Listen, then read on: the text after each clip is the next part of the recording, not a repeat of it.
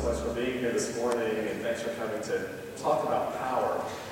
I have decided that power is at the heart of so much of what we do in the church, and that I think so many times we go about our existence and our ministry without even realizing that there are power structures all around us that go in all directions, and we're not even aware that we are playing a major part in those, and other people are playing that. And then we wonder why things happen the way they do, and, and we're, we're, we're there to pick up the results. But particularly, more than the whole issue of power and who am I in power and who are other people that I work with, and you wouldn't believe my, the staff that I work with and their power and all that, if we could maybe not go there quite as much and talk about the power of music and how that involves worship and how it, uh, how our power is used or not, and how we are good stewards of that. That's where I'd like this session to go mostly, although in some of the reading I've done about power, I did include some things about the church in general because I thought there were things that were particularly helpful for me,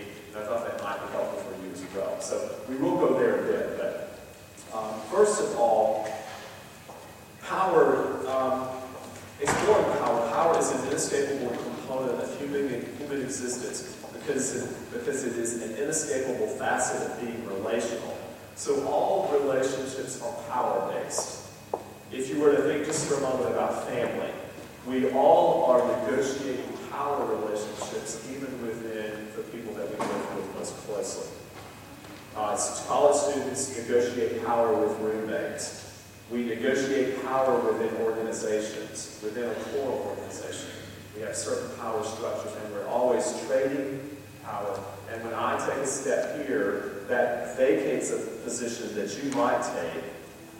So one move changes the move of everybody. So I like to think of power relationships as a field. And if I am here, and this is this place that I have staked out, it can be large or small, if I move for whatever reason to here, everybody within that field, within that organization, within that imaginary group, everybody's power shifts. And everybody changes places. Which has a lot to say about why somebody new moving to your community, especially if you're in a smaller community, how one shift of a family changes the whole dynamic of your organization. The larger the organization, the more people it takes to make a shift, unless the person moving is of great power, a certain power that might be recognized as great in that particular setting. And notice how I said that. Because some powers are not powerful in some places when they would be powerful in others.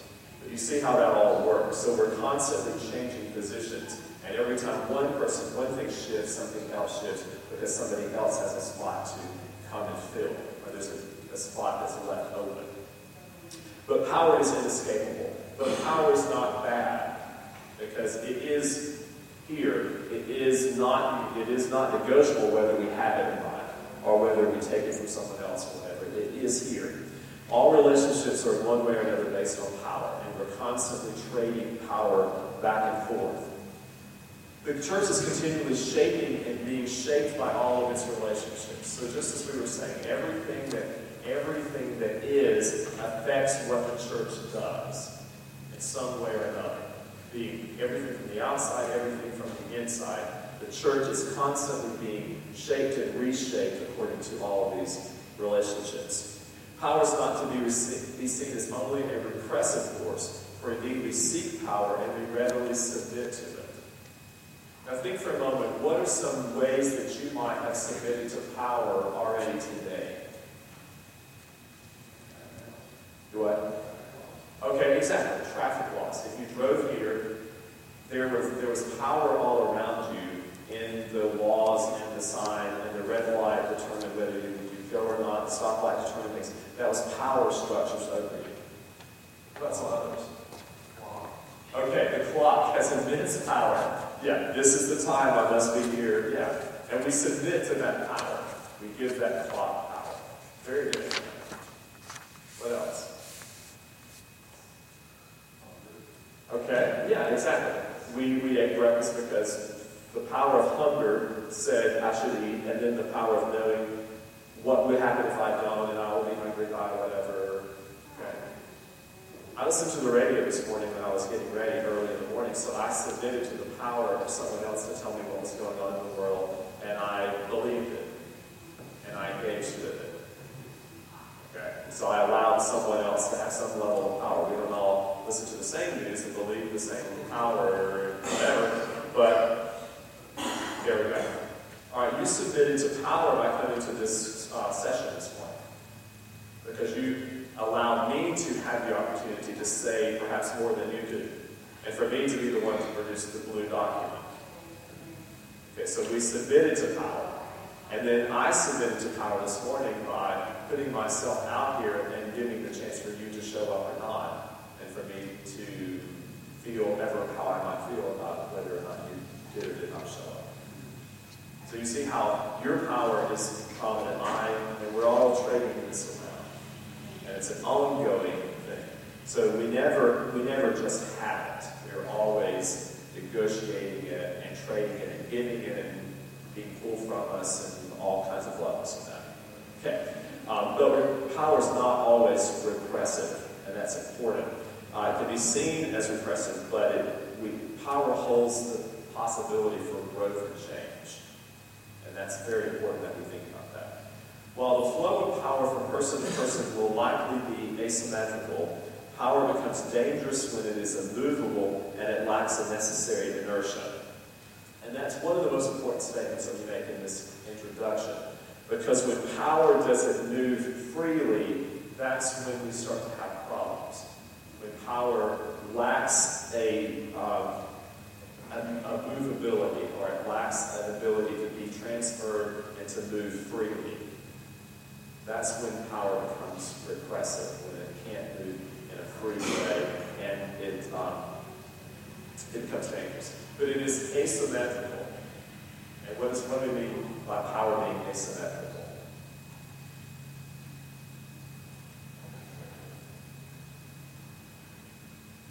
It's, it's not equal, okay?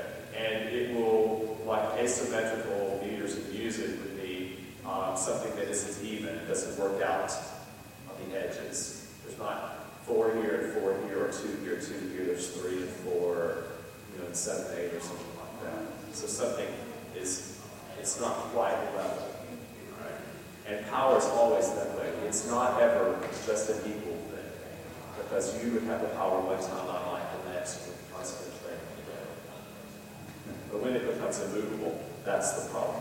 You know, what are some kinds of power? So that's just sort of a little bit. I actually have a list of about twenty things, and I kept talking to one of the students in my office and saying, what really needs to be in here for this twenty items, and those are the ones I chose. So we could have talked a lot more there, but we didn't. What are some types of power that are present in the church?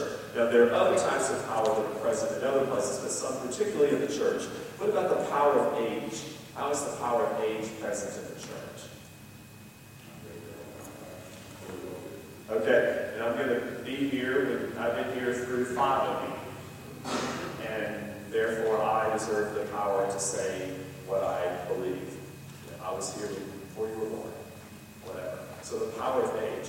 Now, I believe the power of age has diminished in our culture significantly from what it used to be. I mean, there used to be a whole lot of respect and a whole lot of deference to age.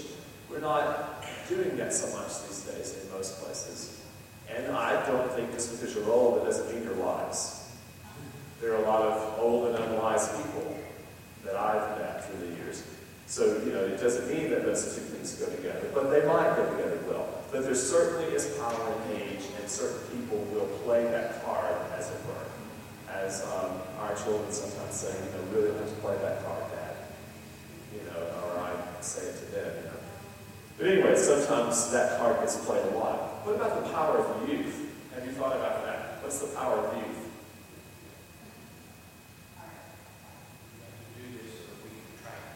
Absolutely. Yeah, we've got to do this because we don't want them to leave. We want them to stay. We want them to, they are our future. You know, their energy. We need them. We don't have a few. Uh, it could be any number of ways that young people have power, or we even. Can play, they can play power, or can, we can give them power by saying, I want to be like that. You know, I'm not young anymore. I wish I were, and we defer in an unhealthy way, even. Uh, my belief on that, just to take a quick tangent, is we have to be true to the age we are, and we have to be honest about who we are and who we are at a certain age. Otherwise, we're silly. And, and people take us as sad.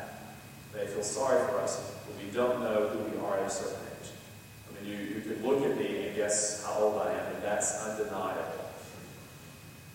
You know, we can do what we can to do the best, but it, you know, it is what it is. And the reality is, as a teacher today, I am perceived as a father figure. I am not an older brother. Nobody has an older brother at college as old as I am. So I am a father figure, or I might be bordering on the grandfather figure, depending on who their family is and how their family has worked out. I could be a grandfather figure. And I realize that in the next few years, I will be really making that transition. In five years, I will be as much grandfather as father. But if I don't know that, then I, I become a silly person, and I'm not taken seriously. So power of youth. Our culture values youth. We are afraid to be older, um, all those kinds of things. We're afraid to lose younger people, so the power of youth is very significant. And it's it's significant more in some places than others. What about the power of education? How do we see that played out in the church and in music ministry? Not nearly as much as it used to be. That is exactly right. We can't play the education card so much anymore because people don't care. It doesn't have the power it once did. But it has more power in some places than it does in others. And we tend to, in churches, we tend to be, well, we tend to migrate toward enclaves of like-minded people. And so in places where the education thing piece is big, it does tend to stay pretty big. And if we don't find the power we want to find in certain places, we tend to migrate toward other places where the power structures that we understand and we value are valued. Which I believe is one of the main reasons that churches are divided, or churches, people decide on churches the way they do. I think they decide that because they weigh their power often against the power of others, and they decide, you know, I couldn't be powerful in this place, so I'm not going to join this church. People are too smart for me. They, they speak a different language. They speak um, white-collar language, or they speak blue-collar language. And we better believe those are different languages.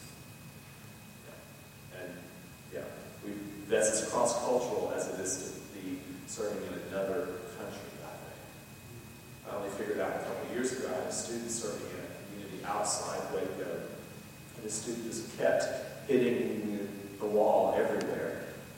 And I, I would say, well, here's what they're thinking. Here's what these people are thinking. And he would say, well, how was I supposed to know that? And, you know, I know that because I am a, a, from a blue-collar family. I mean, I totally understand that world. But he had, he might as well have been serving in Hong Kong. I think he would have been more connected in a larger city in another country than he was connected in city five miles away.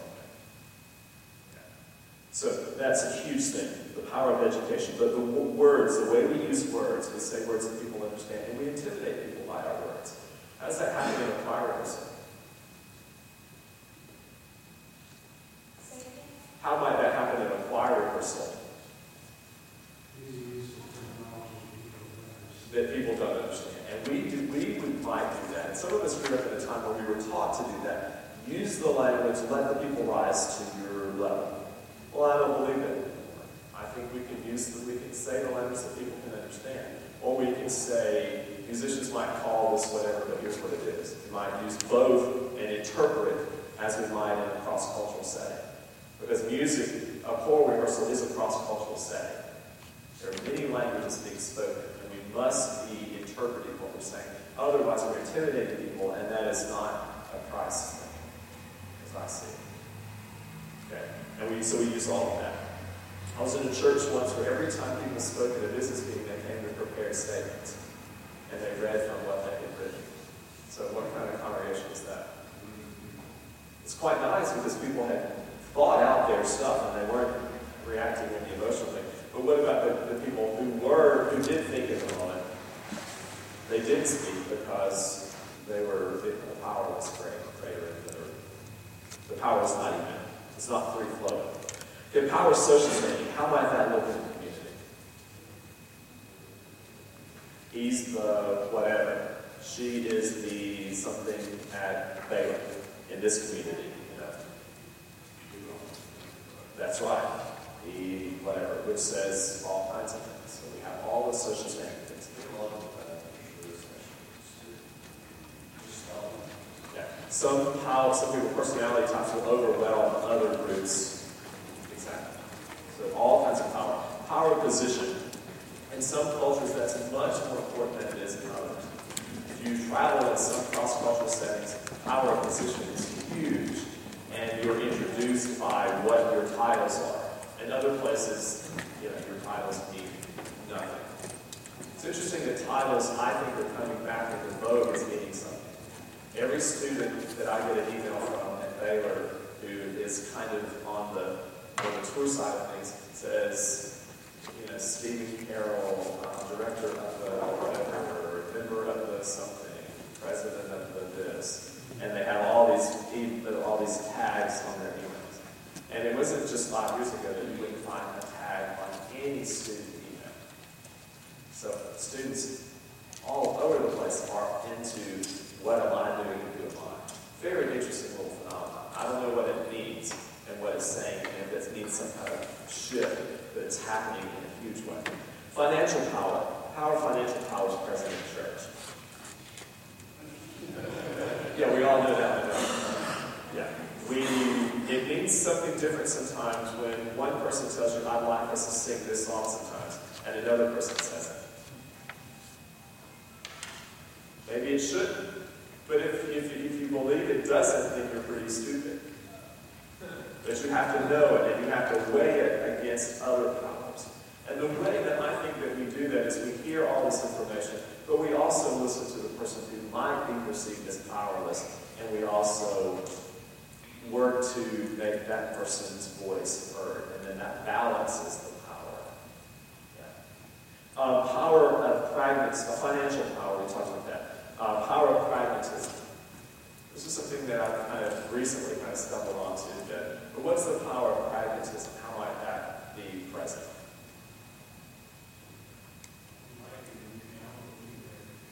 Okay. All right. We'd like to do this, but you know, we've got to keep the lights on. We've got to do all this pragmatism. How might it also work in a worship planning session?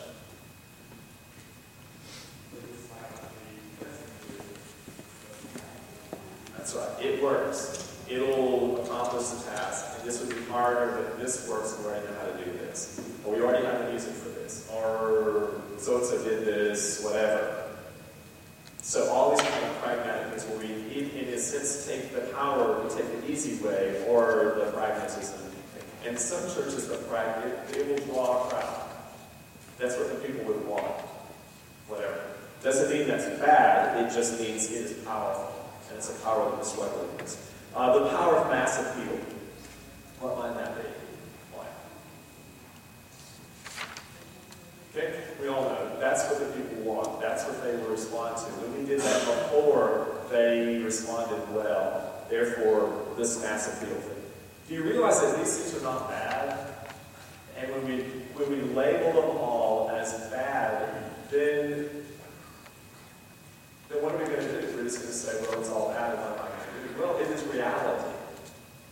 Reality is open for interpretation. It's something we need to know, but we have to know how to do that. I want to mention one more that came up in the session yesterday, and that was the power of space. It came up in, in our session yesterday. But what about the power of space? What does your room say? What does your church say? What does your dwelling, the, the, the location where you worship, what does it say? And we talked yesterday in the session, what does this room say? The first thing you said, the most obvious thing are the pipes. And then I said, so when you think about pipes, what is that message does that send? And we said, wealth. Yeah, we are not poor. We are not poor. And there's no way that you can say we are poor and you can have this room to worship in. And frankly, sometimes I say that about Baylor. I say, Baylor, is in every conceivable way a wealthy place. Everything about this place says we are not poor.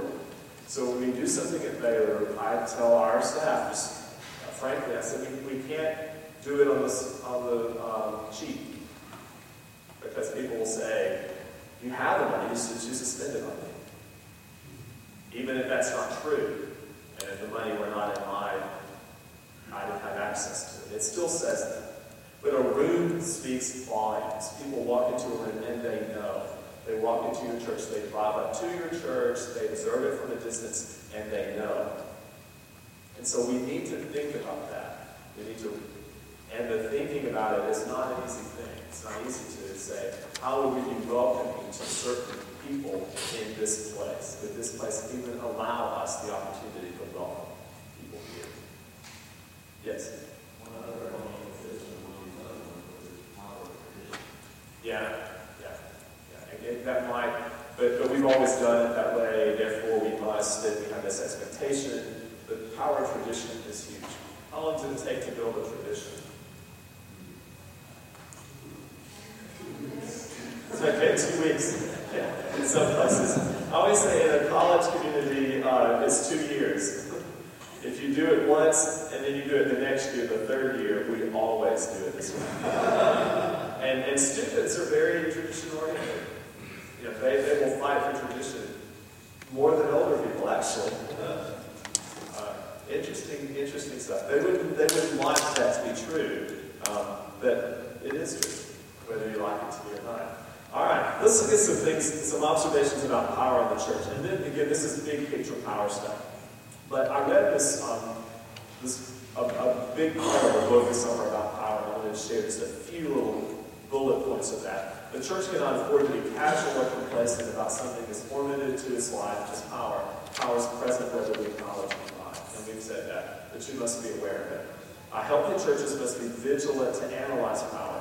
When much is happening, the potential for power abuse is high. Um, and the interesting point there is that the potential for power abuse is greater the more active the congregation. That's the point that I had never thought about. Which for many music ministry, um, if you're in a church where there's a bunch of things going on, the potential for abuse is greater. Why?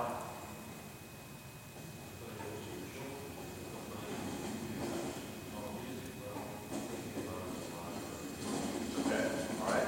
And then even the abuse, the potential for power not being free-flowing within a larger organization, and it is because of more people. There are more people in the puzzle. There are more things to watch out for. There are more ways that it can be used incorrectly without somebody catching it. The Catholic Church would be a perfect example of that. So big and so hierarchical that what was happening on the ground didn't get analyzed and didn't get taken care of because there were so many other layers and so much potential for things to go wrong without things being dealt with. Might be a good example. But that's been very telling for me, something I've really tried to analyze with. Uh, culture of transparency, listening, and willingness for surprise and respect keeps power balanced. So the key really is transparency. So things must be in the open. Anytime we find ourselves saying, let's just don't mention this, let's don't let people know this, we better stop and say, hmm, power is getting unbalanced here. Something there's the potential for problems. Any subgroup within the church holds only a version of the truth. And I just wrote out beside that and said, always. So anytime we or others believe that the whole truth is ours, it isn't. And we never have, they never have the whole truth. And any group in the church doesn't. Now, it's hard to tell them that, but, but we know that. Listen for the minority voice, uh, particularly for those in pain. Also very important. God may speak through those who are not visible in the power minutes. And my question was, who is not in power? And when have we asked those people, what do you think? What is your perspective? I learned a few years ago that sometimes God is most visible in the people that are most on the margins. And I don't mean the margins, meaning on the edges, but people who might be perceived as nearly powerless in an organization. They may offer you the most wisdom, and God may be most present in those people. And we must protect those people who don't fit that don't fit the norm. I would say in a choir session, just as an example, a lot of my microcosm of life is the Leyva Men's Choir, which has about one hundred guys. And that's sort of a way that I imagine life a lot. But I try to be very sure that the guys on the edges are feeling included. The guys who are pushing the envelope in different ways. If those people feel included, what what are the middle? What's the middle ground people going to feel? Well, if the if the people that are pushing are included, the middle people are going to be well within that circle. Okay. So if I can value the person who doesn't sing as well, the person who isn't making good grades, the person who isn't leading well, the person who's making some different, some alternative life choices, the person who, whatever, then the people in the middle are going to feel safe and cared about, as I So I think we often need, as leaders, to listen to, to the perceived powers. If we don't do that, sometimes those groups band together, and then there's all kinds of power struggles that we deal with. And it happens all the time in churches. Listen to.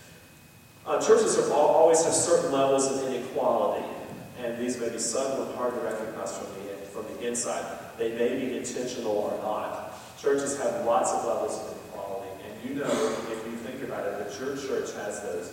But the more you're in an organization, the less you see the inequalities, because the more you are a part of them. You don't intend to be a part of them, maybe at the outset, but they, but we are when we're there a lot over a period of time. What might be an example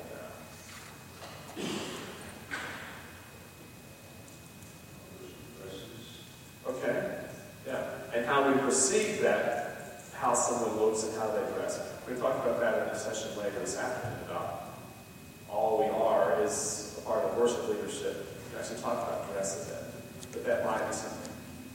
How we look at people, how we don't look at them, how we subtly address people. There are all kinds of levels of inequality where you know you're in the club or you're not, and you know where the power is and you're not a part of that. When you're newcomers, we see that in a great big way. Not so much as staff people, but when you're a member, how many of us have been a part of some organization lately that we had, in which we had no perceived power? It's really healthy to do that. But do you realize that some of you cannot go to any place and not have some level of power? Because of who you are, and because of how you are perceived, and even because of your persona. I'll be um, a, a bit uh, vulnerable here. A couple of years ago, um, several years ago, I started going to some regular counseling sessions because I was trying to figure out more of who I am in the bigger scheme of things and how do I relate and keep myself from getting beat up all the time and different things like that. And one of the things that I was told was that you probably don't have the ability to go into a, an organization for very long and not um, and be perceived as neutral. Because if you say something, you're going to not be neutral. And if you don't say anything, you're going to not be neutral. So you can't simply show up and be quiet, because your silence speaks so loudly. And if you say anything, your voice is going to speak loudly. So if you know that, then you can at least be diligent. But you cannot be neutral. Now, I would suggest that all of us are probably that person in some places, and at least in our church. And that wasn't meaning every place in the world, and in the places that I run around in, well, around here. But I, that was really, really, really telling for me, because that way I didn't. I, I began to understand. Well, when I go to the meeting and I decide ahead of time, I'm just going to keep my mouth shut. Well, that was not being helpful either. That was perceived as, well, he always has something to say. So, yeah, you see power? See why I think this is important? It's really a big deal. And it's a lot to carry sometimes. But do you have a choice of carrying it? No, you do not. But to not know it is indeed a problem. The power, uh, the powerful do not always get their way. Elected leaders do not necessarily possess power. Anyone can help create a community, and anyone can help destroy it. It's really important. Um, a long time ago, I was in a church as a college student, and I had been an advocate for a change in the budget uh, that would accommodate music and youth. I was a combination minister at the time. And everybody on the committee agreed to the change, and everybody said, oh, this will be great, this will be just fine. But we came down to the vote. We didn't have this consensus like your churches do about budget. This was a small church. Came down to the vote. Some people that I had never seen before came to the business meeting. A man stood who was very much, in my perception, on the periphery of our congregation, and he spoke against the budget shift. And the church voted by a great majority to not support that budget change.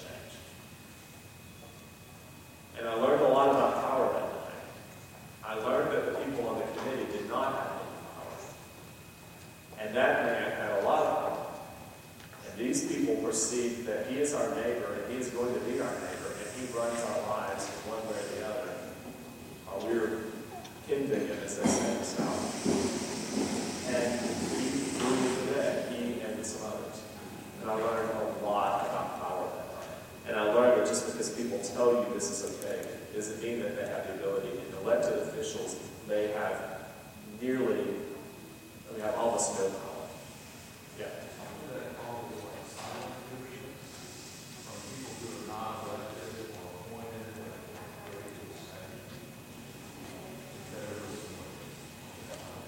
And in that situation, I think it was a more feared thing than a respect thing. I think it was after I, I mean, I was in touch with that community through my life because my wife was from that community.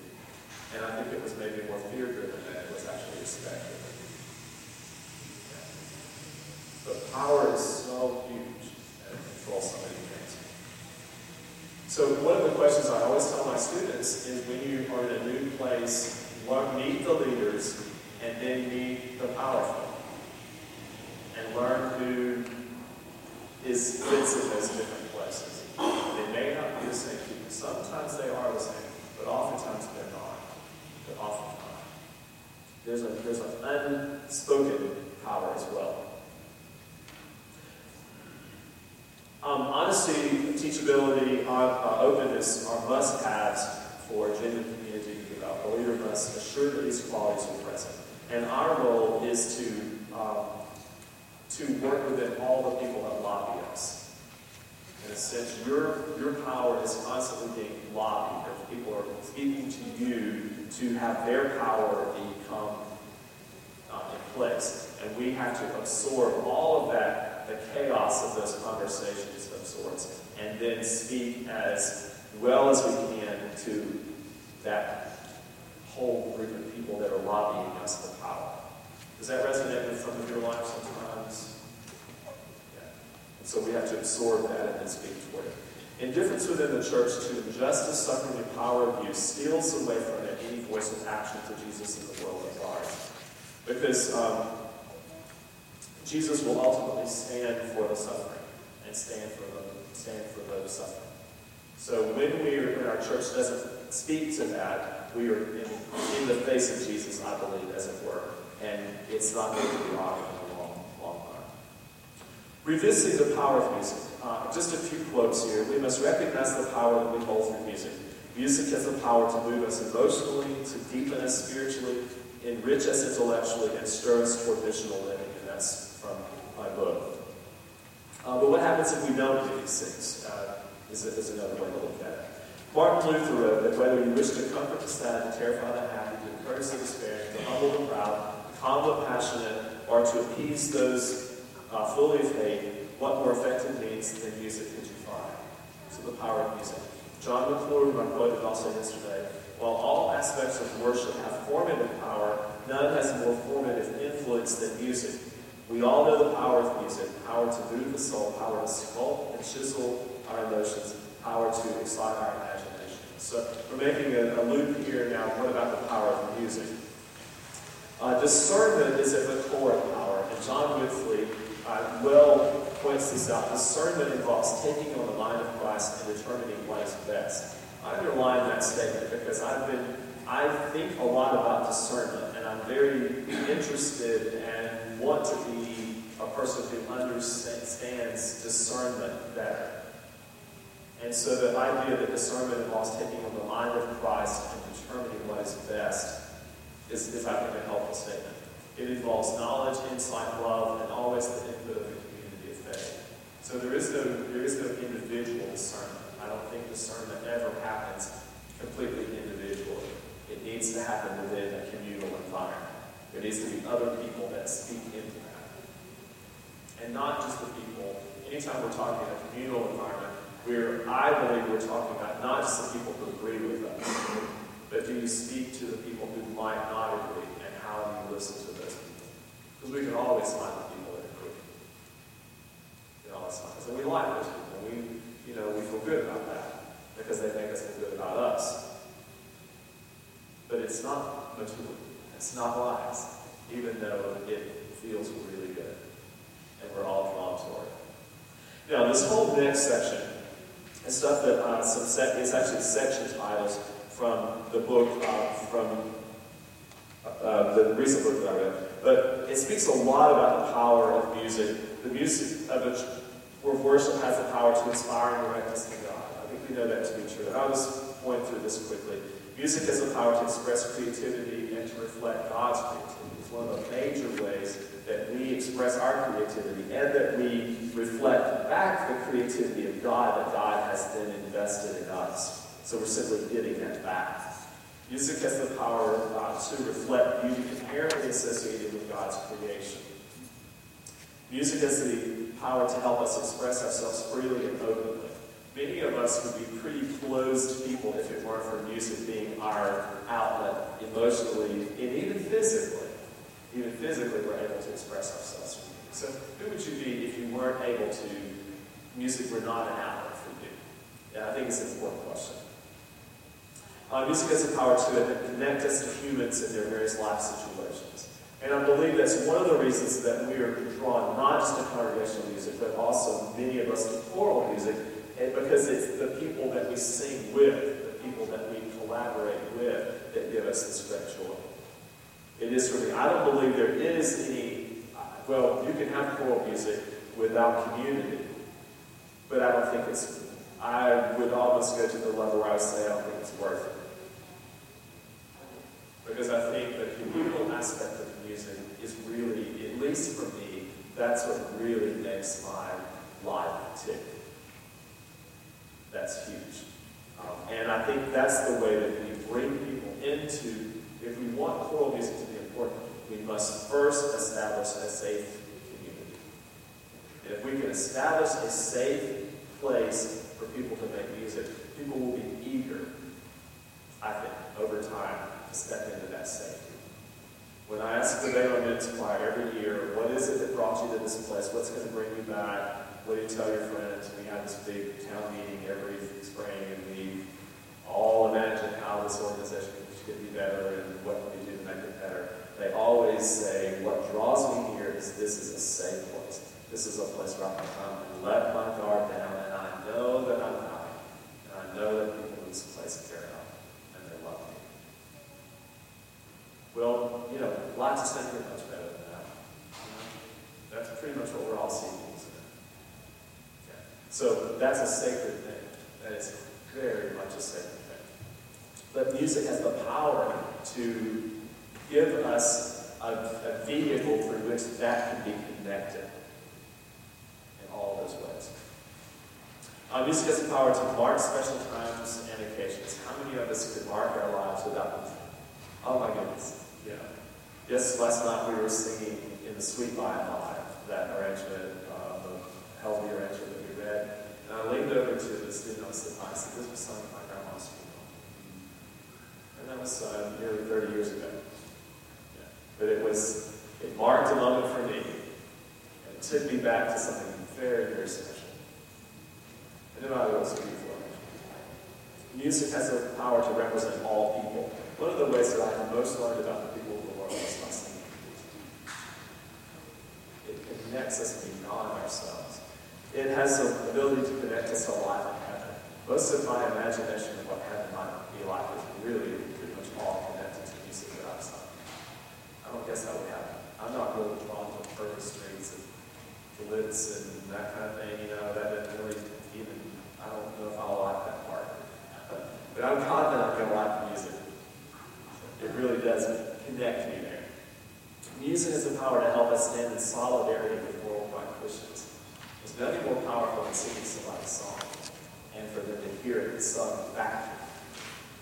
There's nothing more amazing than that. And it connects us in the solidarity that's established. I just got back a few weeks ago from the Leyland Inspired uh, trip to Kenya. We took fifty guys to Kenya for two weeks. And the ability for music just to be an instant connection. I mean, we could start singing in a marketplace and we had one hundred fifty people just gather just like that. And immediately we, we were singing songs from their culture. They were singing, we were singing. Well, you know, we're all dancing, everybody's out here. And, and the connection. And then we would leave, and even we were there thirty minutes, and, and people wanted us to sing. And music was tangible. I mean, it was, you could feel it, you could see it. You know, you didn't just sing it, you, it was more. It was more than that, so much more than that. Uh, music has the power uh, to move beyond self-consciousness in order to show our love. I think music would move us to be way outside ourselves in a way that perhaps many of us no other art form might do. It has the power to help us worship with our bodies. Um, our, I think movement in music can be really reset. Um, so I'm trying to become a better bodily embodiment person through music. That's something that, as awkward as it might be sometimes, and as um, much as you know, I'm not good at it, I still want to be fully embodied through music. I'm able to let music embody. How is how to express our intimate experiences and our most public ones? What what art form could express the most intimate experiences? Something that you couldn't even know how to talk about. And then something so public, and so big, and so shared, and to be able to do all of that. Wow, that's power, isn't it? That's tremendous power. Uh, it has the power to express the full gamut of the Christian experience. Even in our little brief worship time yesterday, we had such a wide range of the kinds of ways that we can speak. Just in that one little experience. It has the power to create unity. We can come together around music. And communities, worship communities, do that on Sundays. We come together with expressions. Um, it has the power to give us voice to offer to God that we couldn't offer privately. How many times have you sung something and you immediately knew that you couldn't have expressed this on your own? You couldn't have thought of it. You couldn't have sung it. You couldn't have spoken it. You couldn't have written it. Wow. And you're saying, thanks be to God. It has the power to heal. Have any of you been in such pain in your life, and music was the one thing that came across to you and brought you to a place of heaven? Certainly been true in my life. Yeah. So, you know, as we're nodding through this session and saying, yes, yes, yes, are we saying, now I must share this with others? Why is it that, I'm, that I believe in this? A few years ago, uh, my wife is an English teacher, and a few years ago, a student raised his hand in her class one day and said, you know, Miz Bradley, I think you really love this stuff. And she said, yeah, I really do. You know, and I just don't think there's a higher compliment that we could be given for somebody to say, you know, I, wow, you really seem to believe this matters. And he said, well, yeah.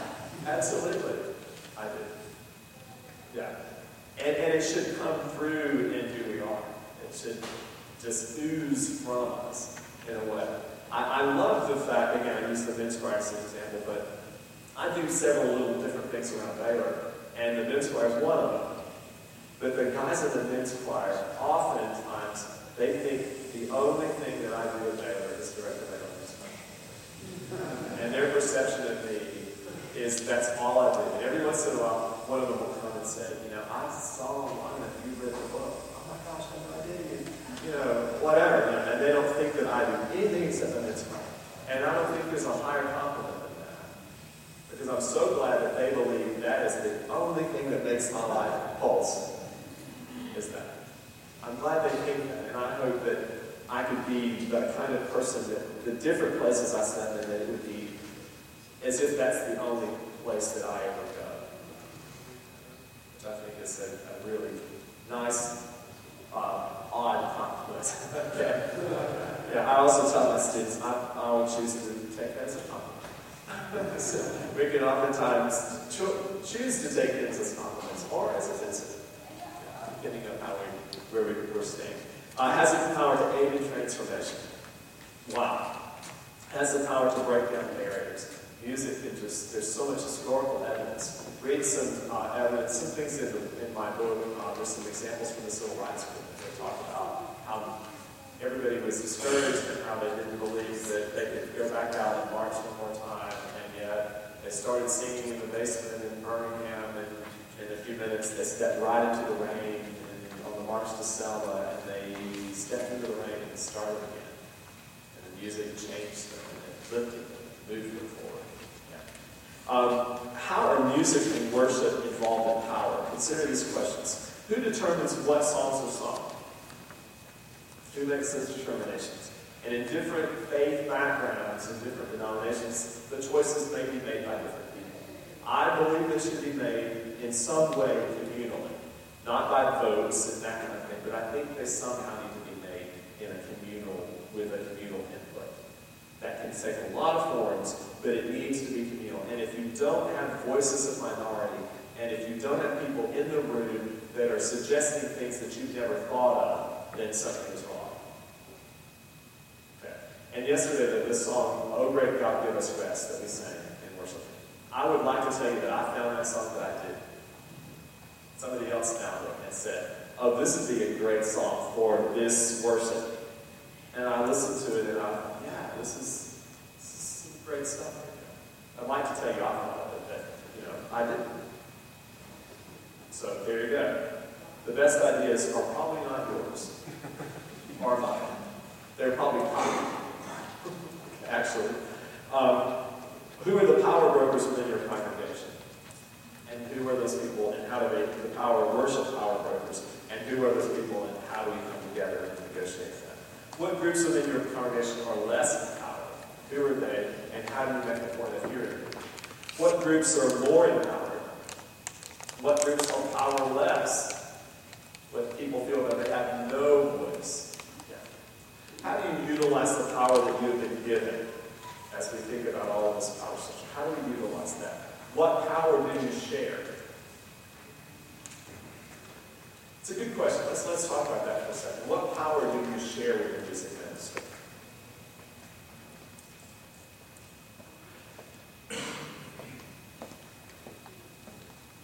Well, let's, let's narrow that down a little bit. What power do you share within a choral setting? Let's talk about that for a second.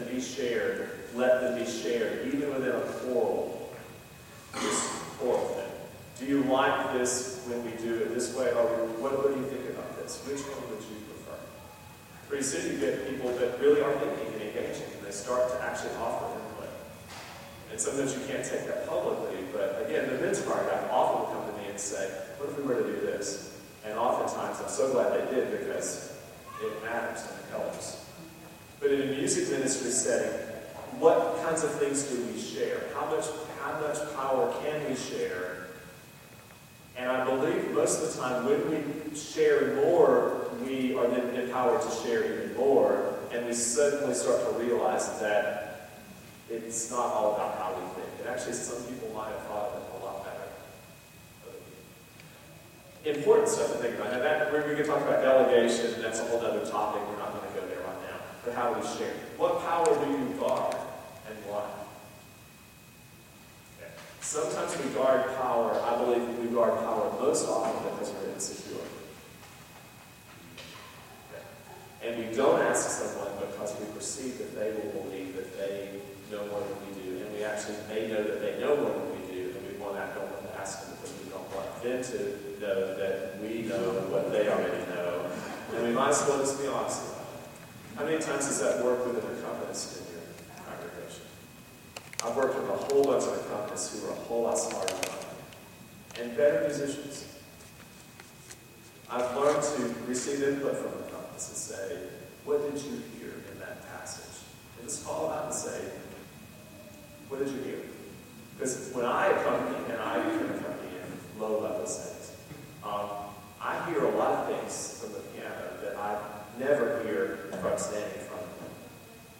Because there's so many more things. I've got harms to deal with, and the group process, and he's not singing, and she's too loud. And, I mean, you have so many things to think about. So sometimes another person will hear all kinds of things.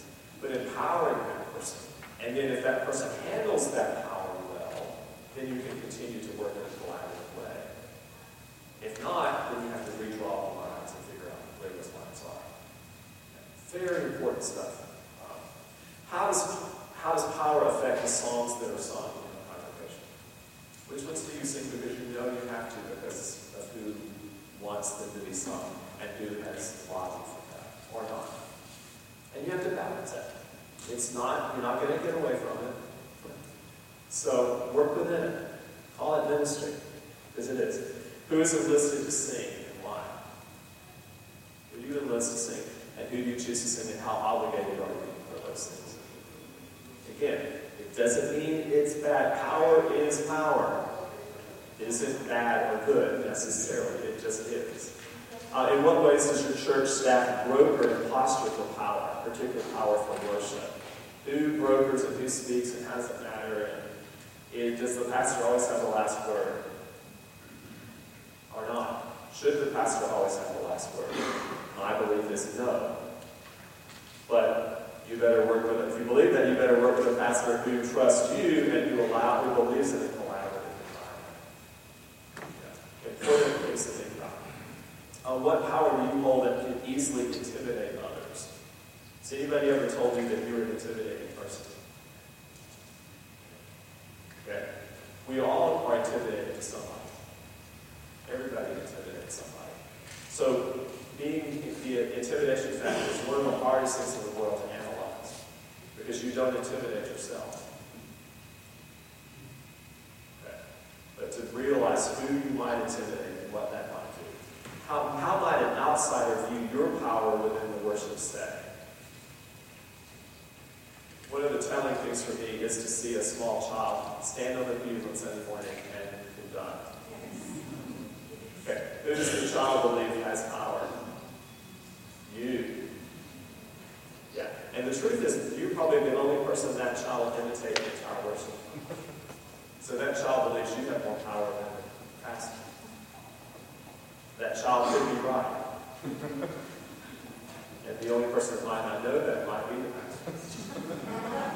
And I don't say that in a bragging way. I just simply say, you better know it. And you better use it well. Um, how does the modern um, worldview value for power, for words, versus the postmodern worldview suspicion of words affect the power that you hold in your congregation and its future? We'll talk about that in a second, but in a modern worldview, which is not where we're headed, okay, the power of words is everything. If you say it right, it is real, it is true, it is accurate, it is exactly, yeah, it's real, true. Now, postmoderns would say words are just words, and they carry no more power than anything else. I would say we probably agree with that for the most part. But the difference in the way people perceive words or not matters. Now, if words were so powerful, why would our church in a committee meeting a few days ago, weeks ago, why did we spend about forty-five minutes editing a three-paragraph document? If the, word, the words were powerful, and we still couldn't come to agreement that this word really had the total essence of what we were trying to say. So words are only stabs at communication. They attempt at communication. They do not speak accurately. If that were true, why is it that our words are all misperceived? And why is it that we all find ourselves in more trouble today through email than we ever had when we had phone conversations, or even better when we had face-to-face conversations? Because words are not representing us well. Okay, so words are only words. They do not carry ultimate power. How might the power of usage and the power of words differ from more conservative denominations to those with a broader liturgical and theological outlook? Do you think more conservative denominations are more word-centered or less word-centered? They, conservatives are more word-centered. That's why we have discussions about things like inerrancy and those kind of things. Because it's very much word-centered versus others that are more broadly centered in other communicative styles. Okay, and that's why there's more, one of the reasons why sermons are longer in more conservative churches and not so long in other churches, because words are perceived as much, much, much more powerful. And that's why preaching has been the end-all, be-all of. It is the ultimate experience in more conservative denominations, which will be shifting in my, if you come to my future session later, it will be shifting. I'm convinced it will be shifting. There's no evidence to the contrary, even though some of us would like to see that be true. It, I, I, you know, whether we want it to be true or not doesn't make it or not. Uh, how might a culture suspicious of authority view your power? Power of other worship leaders in the church in general.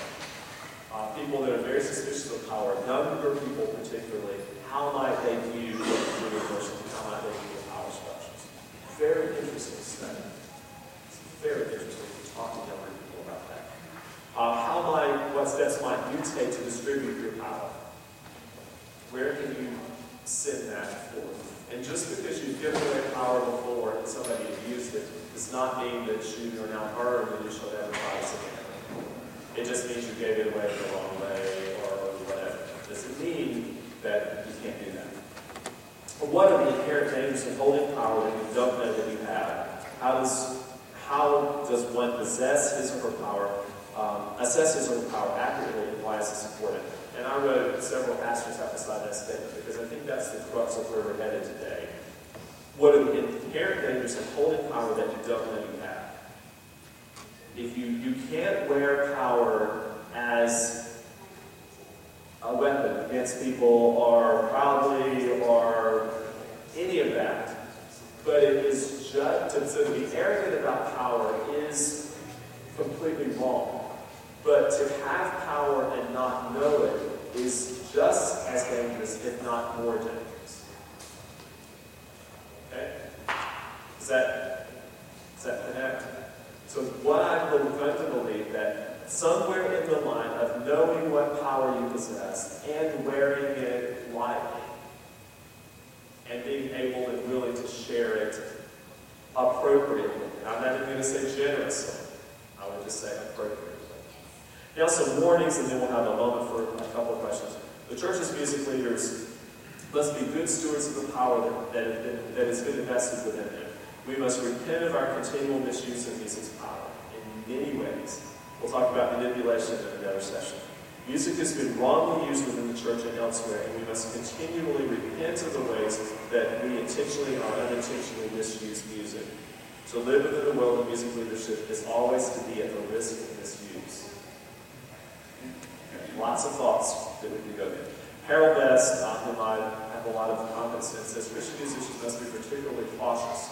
They can create the impression that God is more present when music is being made than when it is not. That worship is more possible with music than without it, and that God might possibly depend on His presence before appearing. Okay? So you see the power there. Alright, so these are the warnings. Now this is the be careful slide. Okay, and the last one. Our sensory experiences during worship all take a backseat to what we know, what we believe, the truth of the gospel. It is not our singing, attitude, earnest desire, or orthodoxy that enable us to draw near to God.